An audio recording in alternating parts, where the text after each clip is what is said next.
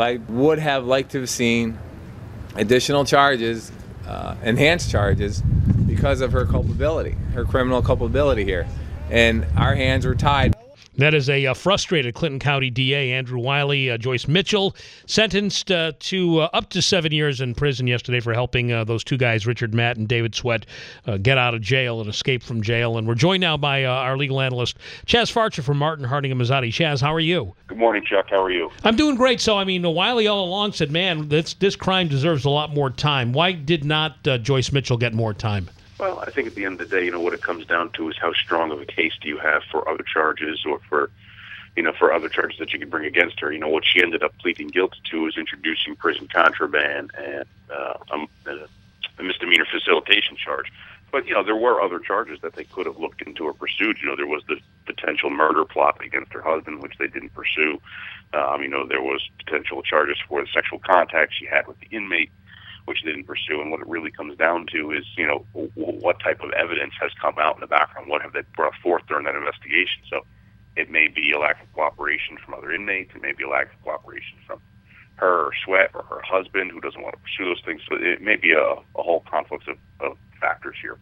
I was listening to the judge yesterday when he was uh, doling out the sentence, and he was saying, you know, I know you've never been in trouble before. I know this is the first time you've done anything you know, illegal, but it was a really big one. You know, so I don't think he had any in- indication why he should go easy on her. But do you think at some point, I mean, do you think she'll get out early after the two and a third, or do you think she'll serve the full seven? No, I don't think she'll do that. Well, first of all, you know, even if she did, even if she maxed out, she did seven years. You know, you get credit for good time off the maximum, which would be a third off. So I think in the worst case scenario for her, she's probably looking at somewhere between four and five years.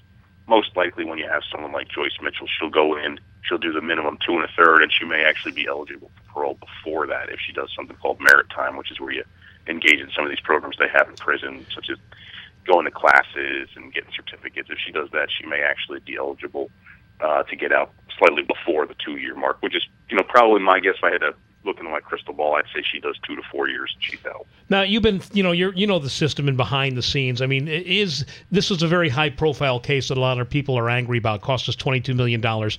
Does the political aspect of letting her out early uh, would that play into uh, into effect in any way? Yeah, you know, I think there are certainly politics involved when you're dealing with a position like the district attorney's office, or you know, even when, when you're dealing with a position like judge. Those are elected positions. You don't want the appearance that you're soft on crime. Certainly, you need somebody who's tough on crime when you're dealing with those positions. And I think, you know, that has something to do with it. You see it in other cases, like you do down in the uh, Baltimore riots, where you have a lot of police officers who are charged. Some believe they're overcharged. Some believe they're undercharged. But you know, it certainly becomes a political issue. With regard to the money here, you know, the other aspect of Joyce Mitchell's sentencing is the DA is also pushing for restitution. They're looking for $120,000 to be paid back, whether it's from her, um, you know, or Mr. the the, the inmate Sweat. out there. Yep.